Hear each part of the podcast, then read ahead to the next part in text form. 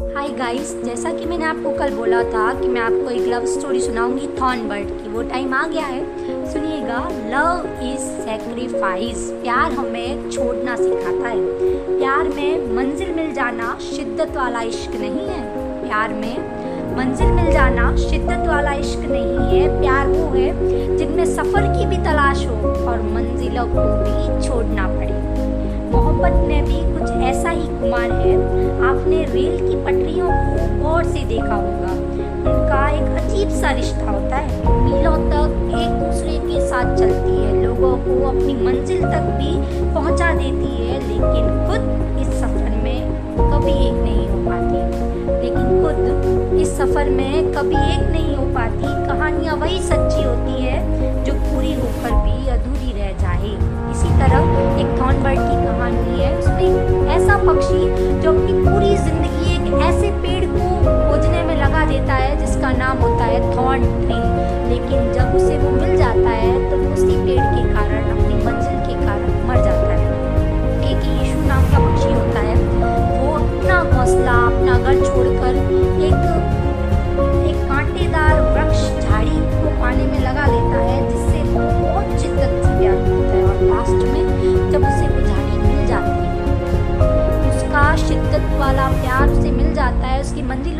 जाती है तो उसी मंजिल के कारण वो मर जाता है। उसके कांटों के कारण उसकी मौत हो जाती है, लेकिन मरने से पहले वो अपने, अपना प्यार उस झाड़ी को दिखाने के लिए, वो कोकिला को भी पछाड़ने के लिए इतना सुंदर गीत गाता है जिसे पूरी दुनिया तो उसका प्यार समझ ही लेती है। लेकिन महास्वर्ग में बैठा भगवान भी मुस्कुरा देता है।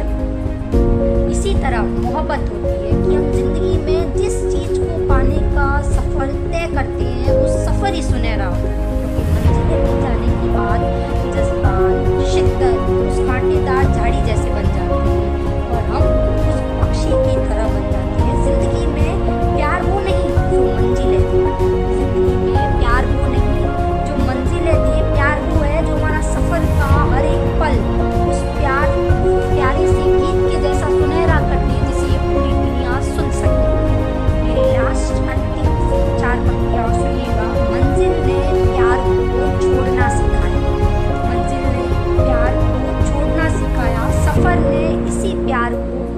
सिखाया। सफ़र ने इसी प्यार को पाना सिखाया। ज़िंदगी तभी तो एक कहानी बन पाई है। ज़िंदगी तभी तो एक कहानी बन पाई है जब मंजिल, सफ़र और मुकाम में अलग सी जिंदगानी बन पाई है। जब मंजिल, सफ़र और मुकाम में अलग सी जिंदगानी बन पाई है, इश्क वो नहीं जो मुकम्मल हो जाए।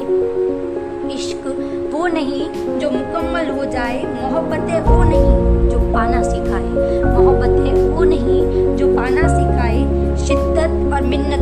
वहाँ है। शिद्दत और मिन्नतें वहाँ है जहाँ ज़िंदगी बस हमें छोड़ना सिखाए जहाँ ज़िंदगी बस हमें छोड़ना सिखाए वही प्यार है।